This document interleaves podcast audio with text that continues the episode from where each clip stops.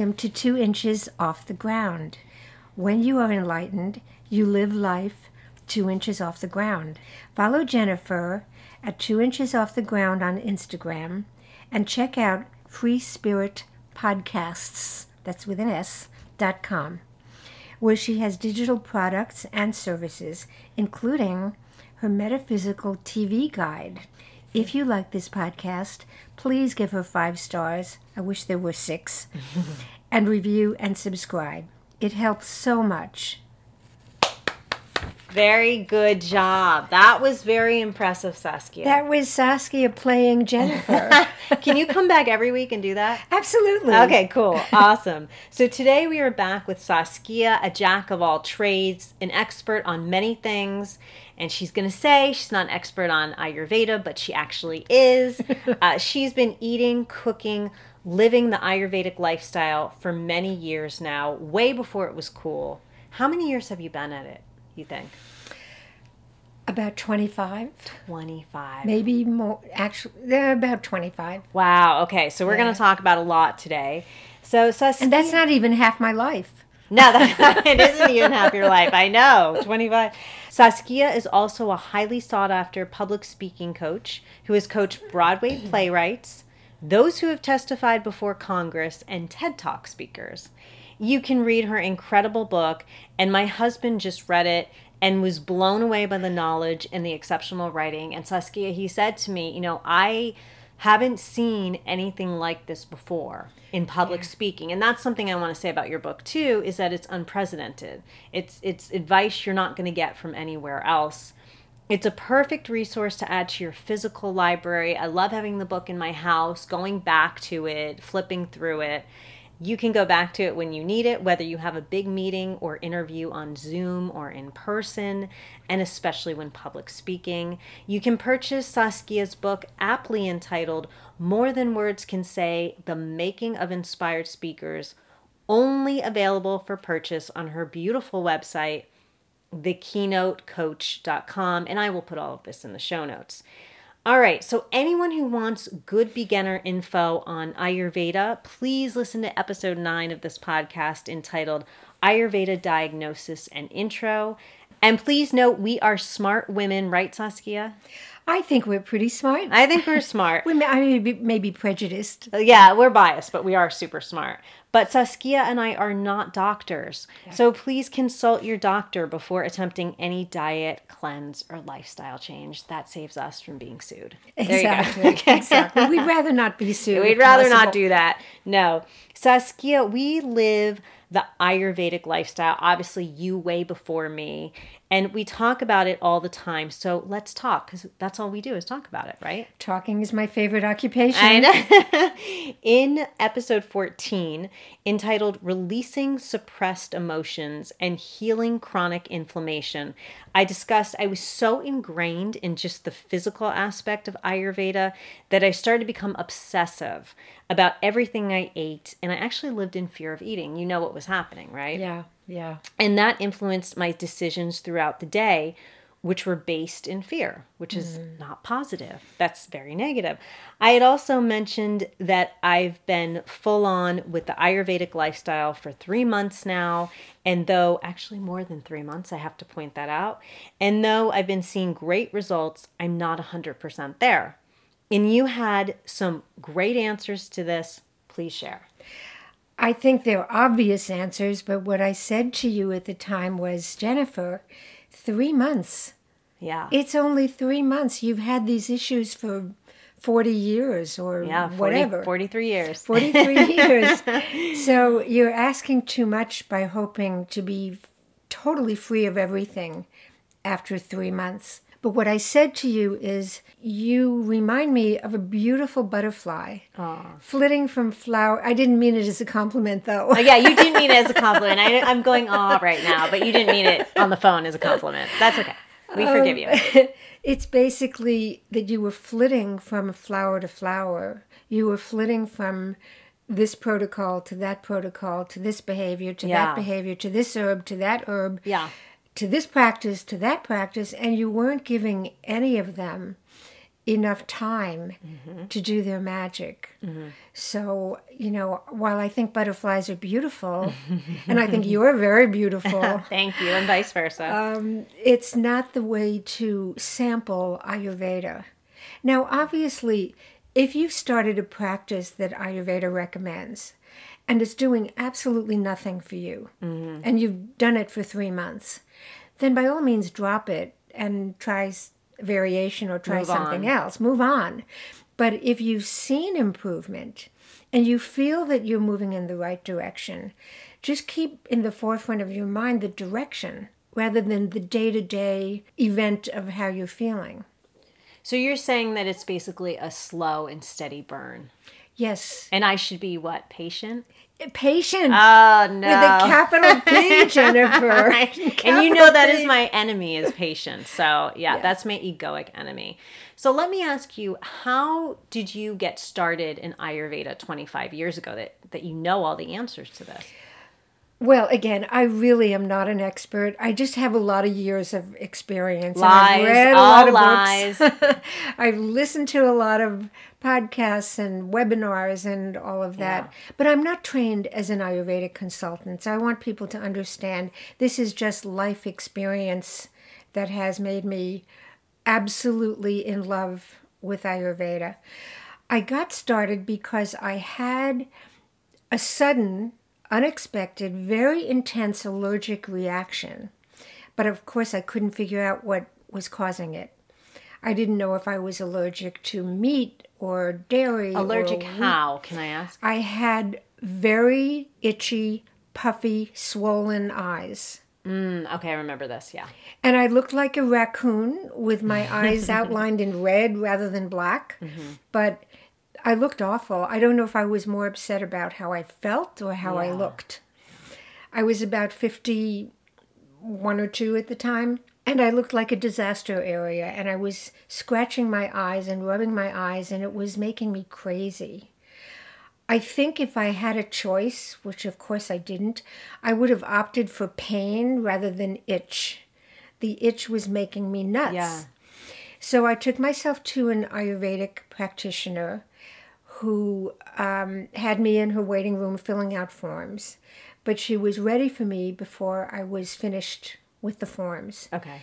So I step into her office with the forms in hand, and she looks at me for about 4 seconds, and she says, "Are you here for digestive issues?" No way.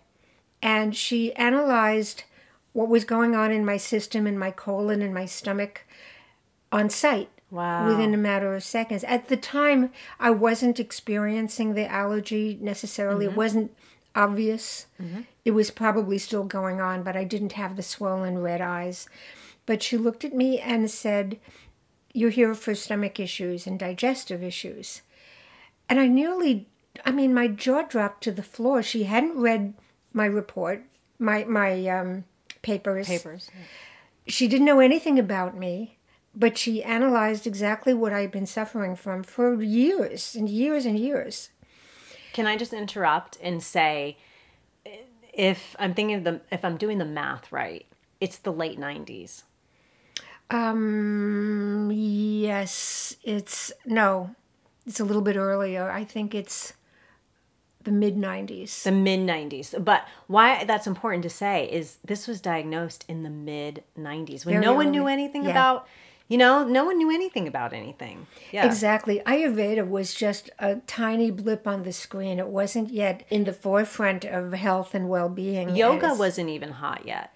Was it? I don't think so. It was getting there. It was getting there, but it's not like it was now. Getting there, right? Yeah, yeah. Because I was training at that point in 95, 96 to get my accreditation in yoga.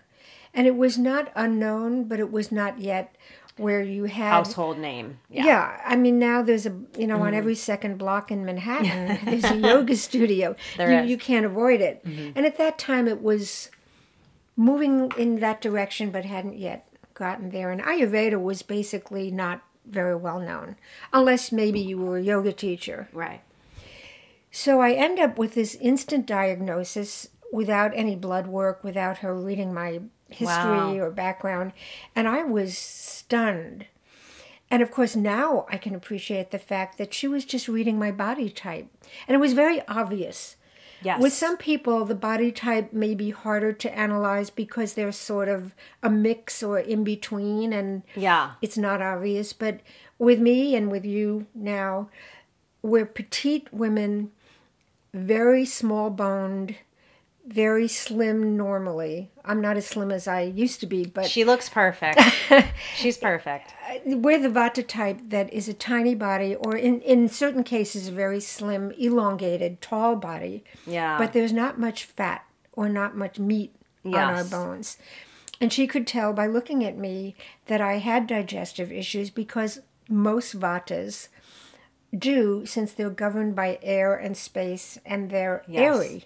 Yes. They can be airy mentally, they can be flaky and airy that way, or they can be airy physically with a lot going on in their gut. So she had been trained to, you know, look at somebody and know this. So that was one surprise. And I was helped enormously. As a Western doctor might have treated me, they would have looked for the cause of the itchy and puffy eyes. Right. They would have done allergy testing with all those needles and whatnot, and I had had some of that done, and it showed nothing. Right. But in Ayurveda, they don't look at the symptom. They look at the person. Yes. So they were looking at my systems, and they realized my liver is probably inflamed. Yeah. And the liver and the eyes have a connection. What I needed to do was cleanse, not to find out the allergen itself, but to cleanse my system. Yes. To get these toxins out of my body, and that's what we worked on. And it worked like magic. Yes. So I went through an Ayurvedic cleanse. I ate the rice and bean concoction for a week. Khichdi, the khichdi. I got the steam baths.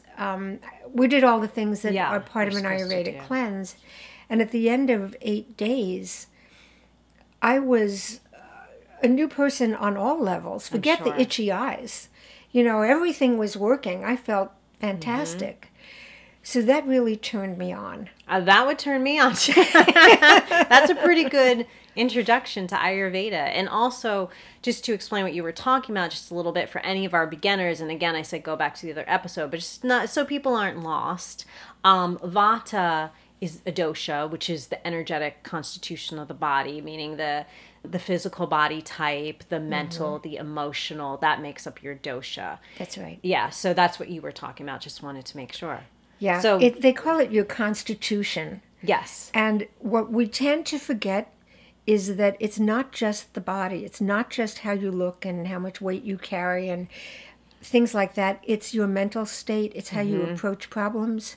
Mm-hmm. It's where you go when you get angry or depressed. Yeah. Different doshas have different mental and physical characteristics. So, for example, as a Vata, my default position, if I'm in a bad way, in a bad state, is not to be angry. That belongs to a different dosha. I would get anxious. The third dosha, Kapha, would tend to get lethargic and heavy and slow. The second dosha, the Pitta type, would tend to get angry. Yeah, that's me. So you have to know where your emotional characteristics play in so that you understand, oh, I'm out of balance. That is perfect segue to our next question. And you had said to me, too, and it makes so much sense, Ayurveda has been around for 5,000 years, and it's worked for 5,000 years. So... it works. It must be doing something right. It must be doing something right. So I've been really focusing on the mental and emotional aspects of Ayurveda, right? If we think of the dosha, if we think of the energetic constitution of it, that mental and emotional aspect, and combining them with the physical, meaning cleansing, diet, and exercise. Saskia, you sent me an excellent article by Dr. John Douillard, who we both love, right? One of the top Ayurvedic doctors in the U.S., and he's also a chiropractor. And we both worked with him and truly admire him and follow him, right? I'll put the article in the show notes. In it, Dr. John talks about the mental and emotional aspects of Ayurveda, saying that the body literally records every memory, good or bad, and that our emotional impressions, as he calls them, are stuck in the body. He says that his cleanse, called the Colorado cleanse, not only addresses the physical, but also the mental and emotional to release any negative impressions from the body. And these strategies include yoga, mindful breathing, and meditation. So Saskia, how do you address the mental and emotional aspect of Ayurveda, and what has worked well for you? Yoga was my go-to modality, even before I heard about Ayurveda. And you're a teacher. I'm certified to teach. I don't teach anymore, but I taught as a sideline to my public speaking business because my clients started asking me if I would work with them in yoga. So I brought yoga to them. They gave me a conference room. I taught a class there, and then I started. I have to stop because this is, if we go back to the Law of Attraction episode, this is Saskia's life, and she has taught some famous people. I don't want to drop names, but in yoga too. So this is just Saskia's life anyway. But this was never my intention. In fact, no, but being a public speaking coach was never your intention either. That's true. Right. That's so there you go, Law of Attraction. Anyway, that's another subject for another day, but go ahead. I basically had always done yoga since the age of 28, and that was always my go-to modality for working things out of my body. Smart. But on top of that, when I really needed it, when something happened in my life where I left the man I loved, and it was a very trying period in some ways, I resorted to massage. Smart. And acupuncture.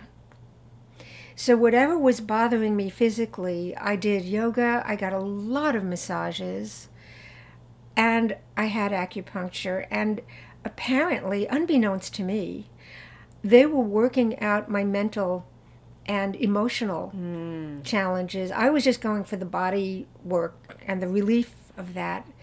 But I realized that I wasn't having the emotional problems or effects of separating from the man I loved. Right. Because it was being worked out in these modalities. Smart. And that was just a happy byproduct as far as I was concerned. You know, when I had my last bad breakup, I remember my mom saying, you need to go get a massage. It was so intuitive of her to say that. So my question is, and she's trained as a nurse. She's trained as a nurse. Yeah, she was a nurse. So who knows? Interesting. Or just being an intuitive mom. I don't know. What type of massage? Is there anything you favor? I did basically what would be called Swedish massage. But then I discovered Thai massage. Yes. And that feels like somebody is doing yoga on you. Yes. They're doing the yoga for you. They're manipulating your body into stretching poses while you're just lying there being a limp rag. Yes. And it's the most effective for me, for my body. It was the most effective way of getting all the benefits of yoga with all the relaxation of massage work. I just loved it. And when I would get up off the floor, because you work on a mat on the floor usually, I felt as if I had just put my finger in an electric socket. I was so full of energy coursing through my body. Yeah. I remember one particular day, I went home, I cleaned the house, I did 2 loads of laundry, and I was living in a 4th floor walk-up at the time in New York. The laundry was in the basement. I had bought groceries, I cooked a meal, and I probably did 5 other things that I can't remember. Yeah. I was just so charged. Yeah. But I had discovered Thai massage pretty much after I had had a lot of other body work. Okay. And had been doing a lot of yoga. So, you know, was it the Thai massage? Maybe got your body prepped? I think it was prepped. So it's hard to say that that's what did it, but it was certainly a big factor. That's cool. We need a trip to Thailand. Yes. Yes. That's what we need. We need a trip to Thailand. So for me, what I'm discovering is what helps me is visualization. Mm-hmm. I've been doing a lot of that. I talked about that a couple episodes ago, and I've been keeping with that, you know, that I imagine there's hands that white hands that come from the universe, and they're pouring down into my crown, and it's this pink Pepto-Bismol substance. And then in my stomach area, I imagine it fills with this white foam, and there's people scrubbing it. There's little people in there scrubbing it. And I can tell you, Saskia, it's made a huge difference in this past 2 weeks. You're such a girl. And a half. Pink and white visualization. They're the healing color. They're the healing they are. Colors. Pink is also the color of the heart chakra. Exactly. As is green. It has two colors. Yeah. I think that what's important for the people listening to remember is anything that works for you. Anything that resonates. Anything that resonates is good. Exactly. I don't do well with visualization. Jennifer loves visualization. Exactly. So you have to take the time to just figure out what resonates, what turns you on. Yeah, that's a perfect advice. And also other things I've been saying, not a lot, but throughout the day I've been saying, I'm healed. Thank you for healing me. I'm healed. When I take an herb, I try to say I'm healed. I have my beet juice every morning. I put my lymph cleanse in it, and I say thank you for this nourishing drink. Mm-hmm. I'm healed. And that's been helping. I'm not going to lie. That has been helping my cells and really changing things around. I've really been incorporating, as we know, EFT, emotional freedom technique, the tapping. That has been really helping. I have to say, and I'll do it for a long period of time, for half an hour. Wow. Yes, I'll do it for while I'm driving. But I'm going to warn you, when you do it, be prepared, because a lot's going to be released. And I had that actually coming to your house last Thursday. I was doing it on the way here, and I was fine.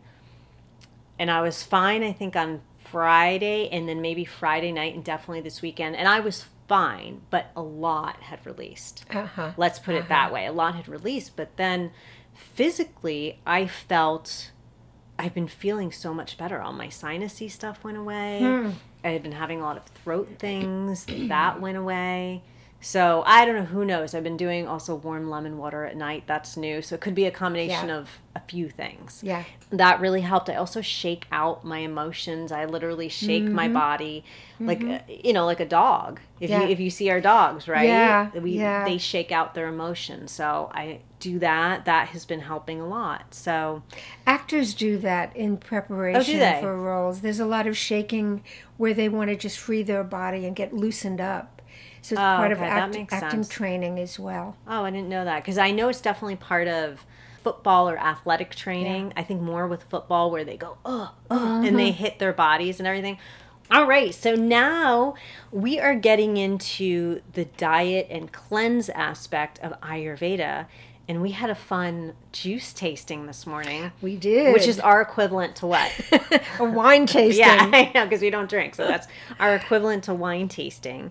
As I said, I wanted to plan this episode around Ostara. So that is the pagan holiday, and it has a lot of cleansing rituals. Mm-hmm. You know, we do it in our home, right, Saskia? Yeah. We spring clean our homes. Why not the body? Exactly. And what's been helping me is not only learning how to cook for myself. Aren't you proud of me? Bravo. And you've been a big help in that. You've been a big help. But also finding great places near me that support this lifestyle. That has been a godsend to me. Mm-hmm. One place I absolutely love and cannot live without is Bliss Juice and Smoothie Bar, located in Red Hook, New York. That's the Hudson Valley. Mm-hmm. You can find Bliss at blissredhook.com. And by the way, I'm saying Bliss, B-L-I-S-S, as in, what is it? Know your bliss, or what do they call it? Follow your bliss. Follow your bliss to the juice bar. Yeah, there you go. You can look up all their raw, fresh, organic, cold-pressed juices, smoothies, and smoothie bowls. And I forgot to write down, they also have amazing soups. Oh. Yeah, and these were the only soups I could eat in my cleanse. So highly recommend. Saskia, how many times have I raved about Bliss? an infinite number. I couldn't possibly begin to count. I know, and you have to go. I have to go. I have yet to get there, but Bliss came to me this morning. Yes, I know. Bliss did come to you this morning, and I rave about the owner, Annie, who's a female business owner, awesome, and the manager, Mike, who's awesome as well. He's amazing as well. I brought the juices here today so you can try them, which we did. What do you think? What were your favorites? I have, it's a tie between two favorites. Yeah. I love the beet apple whatever juice. Yeah, the beet juice, which is called Girl Power. Oh, I didn't know that it was called Girl Power. Names. Isn't that cute? That. Yeah. Oh, that's wonderful. So I love the beet juice, and then the immunity, what was it called? Immunity something? Immunity. I think it was just called immunity. Just immunity. Yeah. Which was also, I tend to go for the ones that have a little more sugar in them than the straight green juices. Yes. Because when I make a green juice on my own, I put in half an apple or something that will cut that greenness. Yeah. But they were wonderful. And I have to say, I enjoyed it more than a wine tasting because frequently I like good wines. I won't say I don't, but I can't frequently tell the difference radically from one to another. Oh, I can. In a wine tasting, you can? I can ace any wine tasting. Wow. Yes. You have hidden powers, my dear. Yes, you have no idea. I'm not good at deciphering, unless it's so obvious. But with the juices, I really liked another one, although it was so powerful. It knocked you back. It knocked me back. I mean, it blew the top of my head off. That was a ginger shot. That was the ginger shot. Yeah. That was really strong, but I enjoyed it. It's good. It's really good. So I think it's a matter of, I felt accomplished because each of the juices tasted so distinct to me that I would never confuse them. No, and we had you talk about eating the rainbow. Yeah. And we really had the rainbow this morning. That's we drank the rainbow. That's why we're so peppy. That's why, I know. And I've had more juice. I'm even peppier. Now, my favorites, I love everything, I have to say. I know that's annoying. Oh, I love everything, but I really do. What I do is I have the beet juice, and normally I don't like beet juice, but this beet juice is excellent, as you said. And I take 2 ounces of that every morning, and I put in Dr. John's lymph cleanse. Mm-hmm. So that's a perfect way to start the day. I'm now doing the ginger shot, and that has been a real kick. That's new. They just started that, and I love that. I'm going to go and get more probably end of this week. Mm-hmm. And normally I drink all the green juices, and I just started to drink the pure, which I love because it has a lot less sugar. We're the opposite. Yeah. So I love the pure. My go-to is the Be Well. But I think I might do both. I think I might do a combination between the pure and the Be Well. It can't hurt. And the immunity was really good, too. The carrot juice. Yes. I was surprised by that one. That one was really good. I wasn't sure, but that one was super delicious. Yummy. I have to give Annie credit because on other occasions when I've had a juice from a juice bar of any kind, they're usually 8 ounces, 10 ounces, 12 ounces, and you can drink the whole thing down, and, it's good. But Annie's are so intense that a shot of 4 ounces or 2 ounces will do you. Yeah. You can really make them go a long way. And I do. Uh-huh. And I do make them go a long way. So, all right. So we have our favorites. So guys, if you live in the Hudson Valley, order online, stop by. Saskia, Annie has a takeout window. That's great. Which is so smart in COVID, right? Yeah. You are supporting a female-owned shop. Mm-hmm. Bliss is great for a spring cleanse, and I know you'll be hooked, so you'll come back every week like I do. And if you're passing through the Hudson Valley, bring a cooler because the juices freeze extremely well. I brought them today, and they were so cold. They were ice cold. They were like coming out of the fridge. Yeah. And that was the little freezer she gave me, Again, that's blissredhook.com. Everything will be in the show notes, so check it out. All right. So basically what we're saying is Ayurveda is more than diet and dosha. Obviously, that's an important part. And we discussed that the dosha means the energetic constitution of the body. And we discussed being Vata. So we have the tinier body types, energetic minds that flip from topic to topic like a butterfly, right? Like a butterfly in a positive way. And, you know, we should be eating, Saskia, warm stews, staying away from popcorn, that type of thing. But Ayurveda is so much more than that.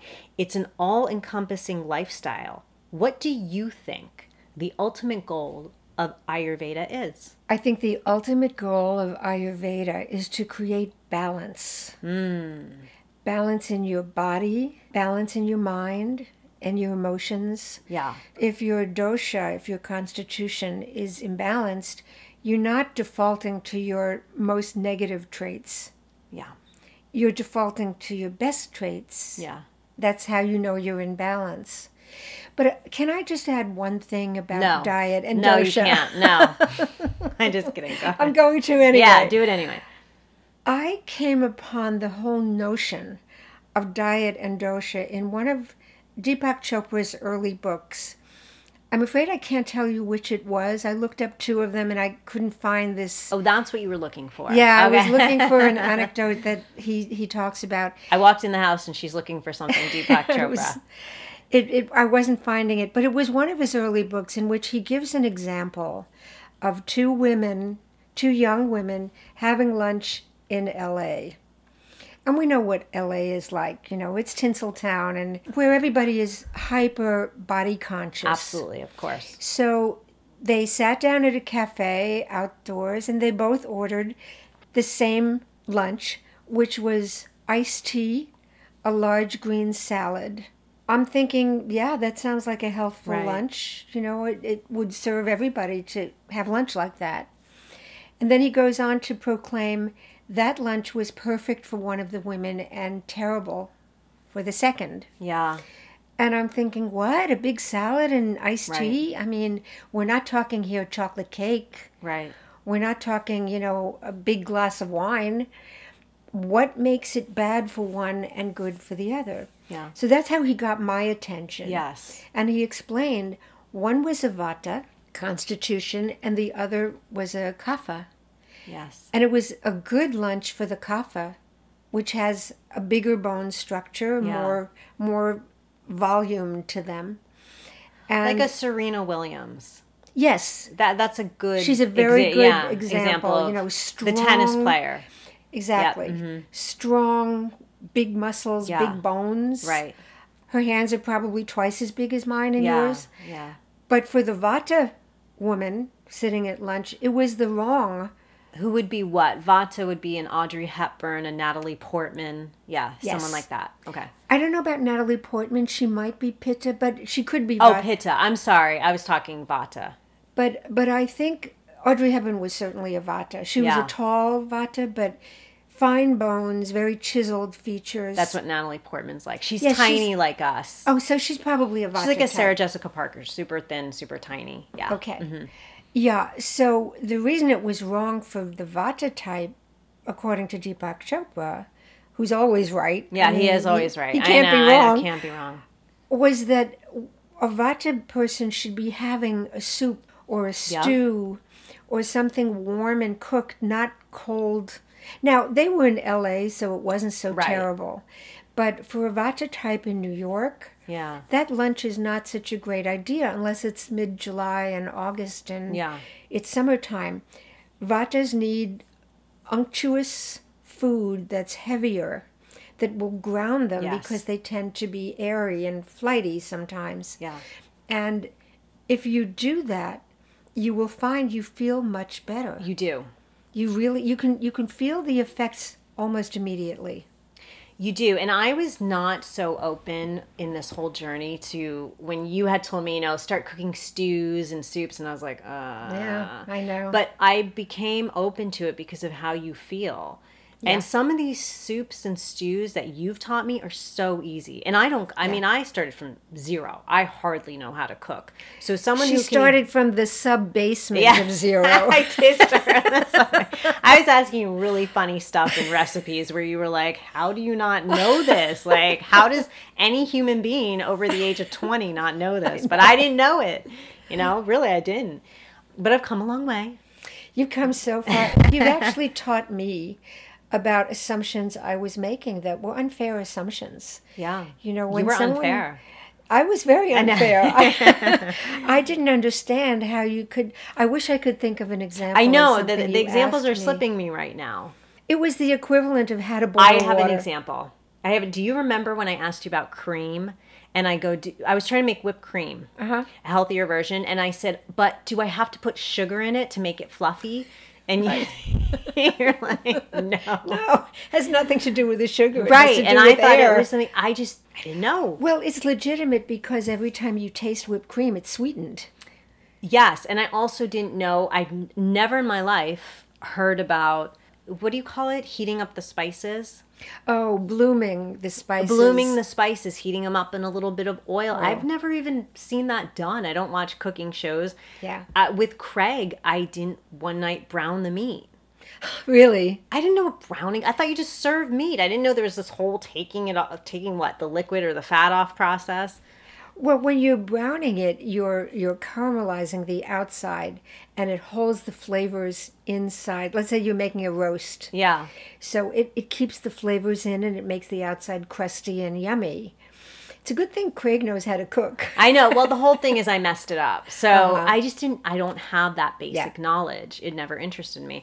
So going back to creating balance, number one, I cook for myself. Yeah. I create an easy lifestyle with, as I just said, the juices from Bliss and also soups from a local farmer's market. Mm-hmm. Those are my staples. Yeah. You know, if I can't cook that week, I know I can go to these places and I can get these things. Not cooking is never an excuse for eating harmful food. You're right. It just isn't. I mean, there is some place probably in anyone's neighborhood or almost anyone's neighborhood where they can pick up something that's homemade in someone else's home. So, you have never done a road trip, apparently. No. New York to Iowa. No, that's true. I have not. Because I would disagree. But even on those road trips, that's right. You know, if you have to pack something for yourself, you have to. It's not the ideal, but I found out the other day I can eat a salad at Applebee's. Oh, right. I know it's not the most glamorous thing, but if you're on the road and you see Applebee's and you've been driving for literally 200 miles, then guess what? You stop, or you can have the salad from Subway. I understand they're not the pure organic vegetables. I'm well aware. But if that's what you have to have. So that's about creating balance. And I'm starting to notice, Saskia, remember I told you last week, I just had this month-long craving for pretzels? Yes. And I did it. Yes. I gave into the craving. I didn't feel bad about it. I was like, okay. And I had one of those little snack bags of pretzels. Mm-hmm. Fine. Who cares? Right? Have no craving for it again. It was just something. I think my body was saying I need maybe some B vitamins, maybe some riboflavin. I don't know. Yeah. But I did it. But then when I thought about possibly doing something like that again, I was like, you know what? I didn't like that one ingredient. I don't want to put that in my body. It was ammonium bicarbonate or something. Mm-hmm. And I said, because I looked up all the, I can't just eat a pretzel. I have to look up every single ingredient. So I Googled these ingredients and I said, I don't want to put that in my body again. Mm-hmm. You know, I am more than willing to put chocolate mousse in my body again. With that ingredient, no. Yeah. So you see what I'm saying? I think that the two aspects that are really helpful when someone's getting started following an Ayurvedic lifestyle is understanding you're trying to create balance, but you also have to allow for adaptability. Yes. You can't go by the book and try to follow every single rule and regulation. Yeah. You will drive yourself nuts. You will drive yourself nuts. And everyone around you as well. So have I driven you nuts? No. Oh, okay. No, because I've been driven there. Craig nuts, I'm sure. Anyway. Well, but I've been there. I've been nuts before you became nuts, so I could recognize your nuttiness in me. Yeah. I just want people to know that, for example, Ayurveda very seriously recommends that you eat freshly made food every single day, made in your home preferably, and no leftovers. Leftovers are a no-no. According to Ayurveda's history. Yeah, DM me if you're a mom of five listening to this. Exactly. And I'm not a mom of five. I'm not even a mom of one. But I eat leftovers. leftovers that I've made. You are a really bad person. I'm not a good example of this. I'm just kidding. But, you know, you have to make adaptations to your lifestyle, your needs, your family's needs, and not get so hung up on the fact that you can't eat leftovers that you go and buy a bag of potato chips because they're not leftover. They're new. That's not the way to think about it. One of the things that I've started doing now, I try not to eat leftovers more than necessary. You're going to talk about. I was going to ask you to talk about this. Okay, go ahead. But, good tip, guys. Good tip. You know, I still am going to eat leftovers, but in order to help myself cook fresh more frequently, I don't do what's called batch cooking, where you make, you know, a huge pot of something and then rice you portion it out and freeze it or whatever. But I will batch prep. So instead of having a butternut squash in my kitchen that has its skin on and seeds in it and is sitting there happily looking like a butternut squash, I will prep it at the beginning of the week. So I have cubed, cleaned, ready to roll. So smart. Butternut squash cubes.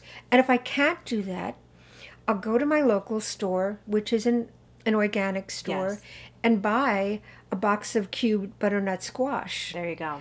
So when I do want to cook, I don't have to first start prepping everything, which I happen to enjoy doing, but not every meal. Right, of course. And not even every day. Of course. So I'll prep a bunch of carrots, a bunch of orange peppers, red peppers, onions, garlic, greens, and just have it all in glass containers at the ready. I pull them out, I throw them into a pot with my spices, and the batch prepping has allowed me to work more comfortably and conveniently, because to start prepping 5 vegetables before you start a meal... Especially if you're just eating for yourself. Yeah. You know? But especially also if you're cooking for 5 people. Yeah, that's a good point. How do you prep for 5 people without it taking 20 minutes? Yeah, of course. So, you know, you find your own tricks and as the French would say, truc, that help you get through the parts of doing this that are inconvenient. Right, so creating balance. It's balance and adaptability. Right, and I understand that, especially using the example of a mom of 5. Yeah. If anyone's listening like that. Okay, 5's a little extreme, but a mom of 3. A mom of 2 or 3. And you 2 adults, I mean, you're cooking for 4 or 5 people. Right, and you have to think about it. They just came home from soccer practice or whatever, and then they have to do their homework because kids get tons of homework, and then they have to be in bed. So what's the most important thing? The kids getting their rest and you spending time with them or what? So I understand. So something that we wanted to talk about is modern science mixed with ancient wisdom. That's Dr. John Douillard's phrase. Yes. And it couldn't be more perfect, because that is exactly what his website, Life Spa, oneword.com, is all about. I will put that in the show notes, yeah. He explains Ayurveda from a modern science perspective. So it's not just that the ancient seers knew all of these things about how the body best functions, but he's able to explain it scientifically. And I think that a lot of people who might start out by thinking, oh, Ayurveda is so woo-woo, it's part of yoga, it's not Western, it's hard to study, I don't really understand it, I would need to learn Sanskrit to understand it. None of that is true. No. You can understand it just by going to his website and letting him explain how the ancient practices are now rooted and described in modern science. Exactly. And he's a dude living in Colorado. Yeah. You know, when you break it down, he's a father, he's of 6. Oh, is he of 6? Yes. Oh, it was funny when I had that call with him, I heard some kids running around in the background. Yeah. Wow. Of 6. I mean, some of them are fairly grown by now, but and he started out as he wanted to be a triathlete. Yeah. So I'm noticing with Ayurveda, besides the science part, right, besides the creating balance, I'm also noticing it's so much about being present, right? I have to slow down and focus on taking that herb every morning, right? I take the lymph cleanse every morning and thanking the universe for healing me with this herb while I take it. I have to be present when putting 30 drops of lymph cleanse into my beet juice and saying, I'm healed. This is healing me. Do you agree about presence? And what do you have to say about multitasking? Oh, multitasking is the bane of our existence, whether we know it or not. Mm-hmm. You happen to be good at it, unfortunately. I've watched you multitask, and you're quite a whiz. I am not good at multitasking. It's my Vata mind. Yes, yes. And I have a lot of Kapha. I was going to say you're emotionally more Kapha to me. Yeah. Yeah, that's why I get jealous. But anyway, continue. Yeah. I have a quote in my book that's the definition of multitasking. It says multitasking, screwing up several things at once. That's great. And that's really what I think is the truth about multitasking. There have been brain studies, a lot of them, showing that multitasking is a lousy idea. Yeah. The brain does not handle it well. It does not like it. Yeah. And it literally means you're doing two or three things very poorly instead of doing one thing well. Yeah. So there is science to show that it's really a lousy idea. Stop doing it. Yeah. We are very proud as women, and particularly mothers, at proclaiming how good we are at multitasking. Yes. We think it's a great thing to be able to do, and we're very proud of it, and we announce it to the world. And do a job search. Everyone wants a multitasker. Yes. Yep. Mm. But really, it just means you're ruining several things instead of doing one thing well. And why is that? Because we're not present. We're not present. We're not present on one task, focusing on one task.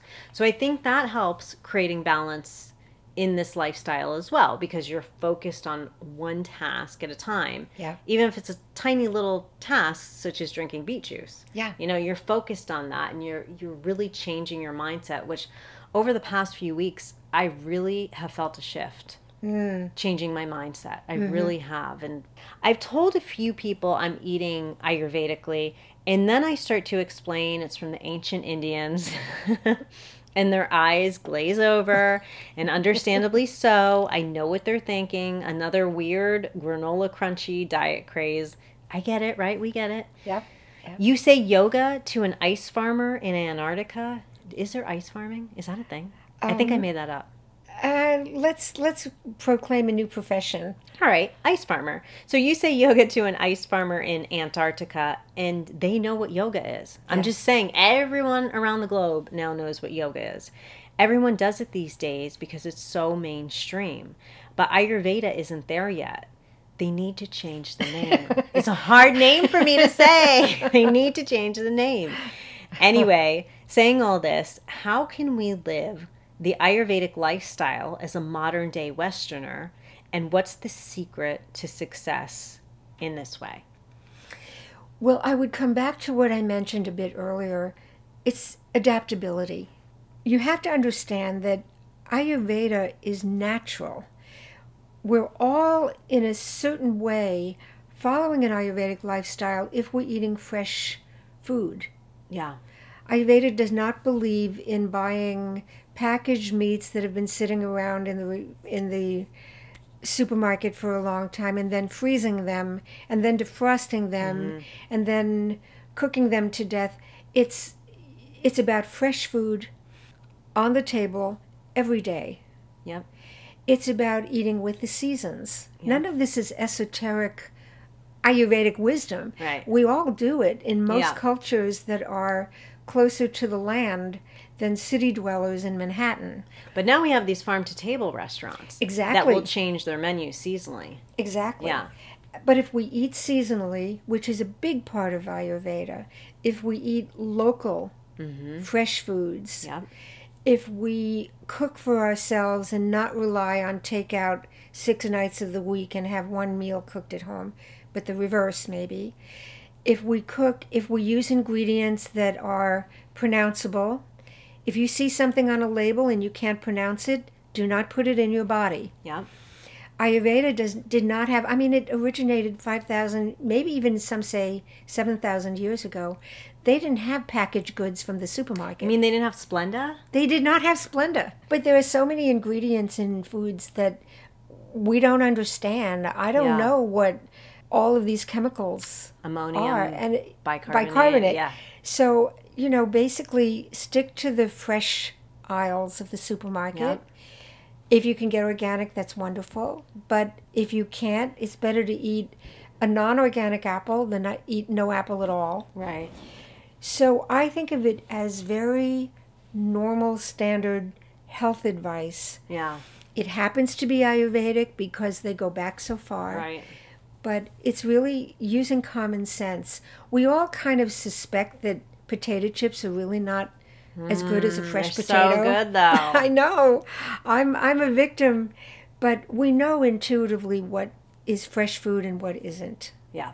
Yeah. And I think you're saying whatever resonates with you, do it. You know, Dr. John, if you read the Colorado Cleanse, which is really long when you read it, he keeps repeating throughout it, don't strain.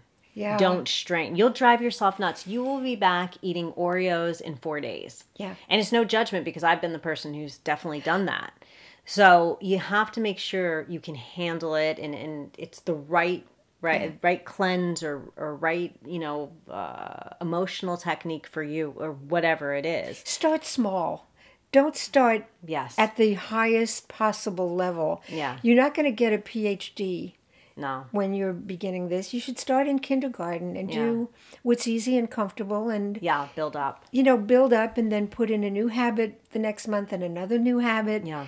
It's a slow build up, and as you said earlier, it's a long slow burn. It's a long slow burn. That's a perfect way to do it. And I just want to tell people you can eat your favorite foods. You have them modified and you need to cook them healthy, but you can eat Italian, you know. The mistake of this diet or the mistake of this lifestyle, Saskia, is you only eat Indian food. That's not true. That's not true. That's not true at all. I mean, when I have pasta, I have red lentil pasta. You have red lentil pasta. I like brown rice pasta in particular. Or brown rice pasta. You still have pasta, and you can make pasta sauce. That's right. So, and, you know, any culture that really pays attention to food, like the French culture, the Italian culture, many other cultures, eat fresh food made at home. With interesting spices. Yeah. That's Ayurvedic lifestyle.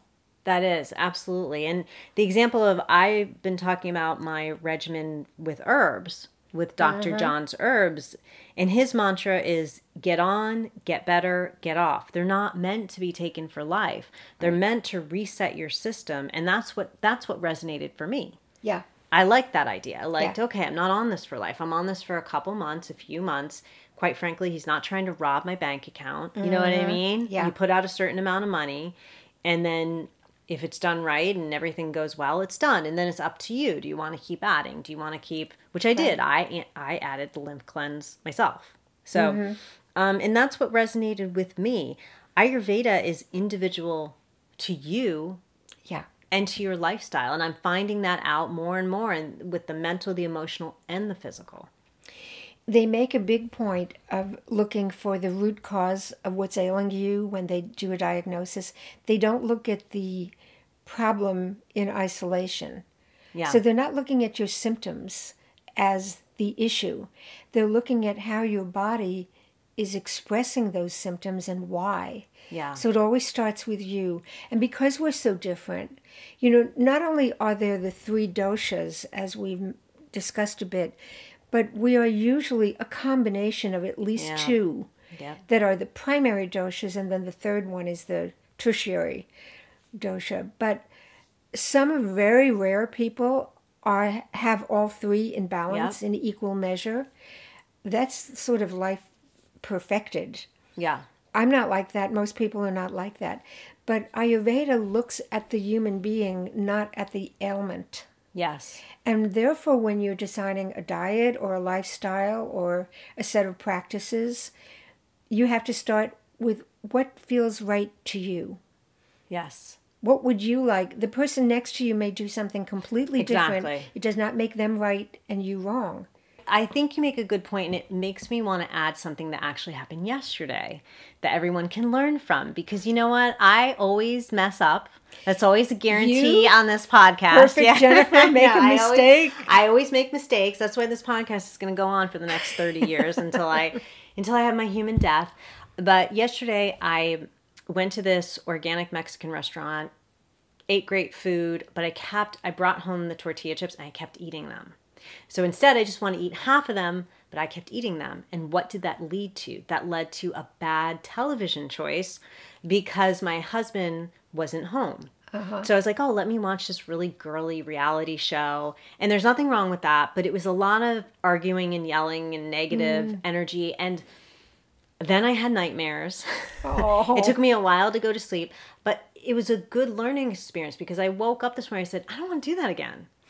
You know, I've often heard, I don't know that I've experienced it so much, but I've often heard that eating certain foods and very late at night can produce nightmares. I've heard that. I know that exists, but... I know eating ostrich does that. Are you for real? Yes. Seriously? Yes.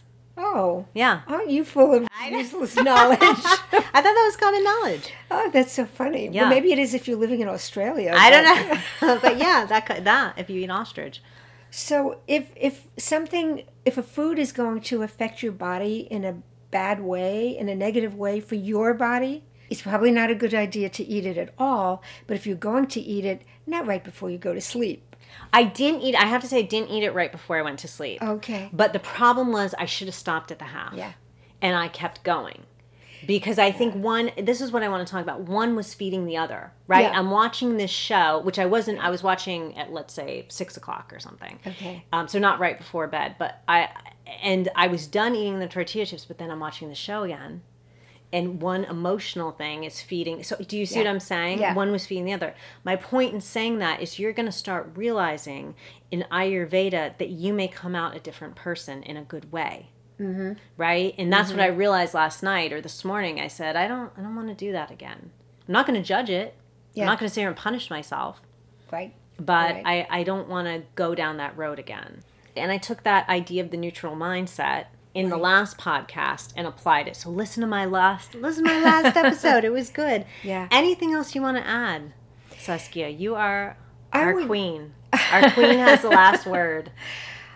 I would say don't confuse Ayurveda as a science, because it's the science of life according to the ancient scriptures. Don't confuse Ayurveda with being the only way of living healthfully. Yes. You can follow an Italian cookbook to good health. You can follow a healthy lifestyle of another origin. I think of it as all being Ayurveda if it's natural, if it's clean, if it's homemade, and if you enjoy it. Local. And if you enjoy it. I mean, it doesn't matter what you call it, but it should have at least those characteristics if you want to have a healthy body and a clear mind. And create balance in your life. And create balance, yes. Perfect ending. So I just have one more question for you. Because I just called you the queen, are you going to make me curtsy like Meghan Markle?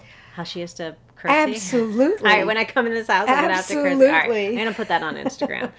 So I will put resources for Dr. John and another incredible Ayurvedic doctor, Marianne Teitelbaum, in the show notes. And Saskia's amazing book will be in the show notes, More Than Words Can Say, The Making of Inspired Speakers, which I love, and you should buy it. And also Bliss. Don't forget to go to Bliss, right? blissredhook.com. And then you can decide if you want to use Ayurveda to create balance in your life, right? And of course, this week, live your life 2 inches off the ground. Yes.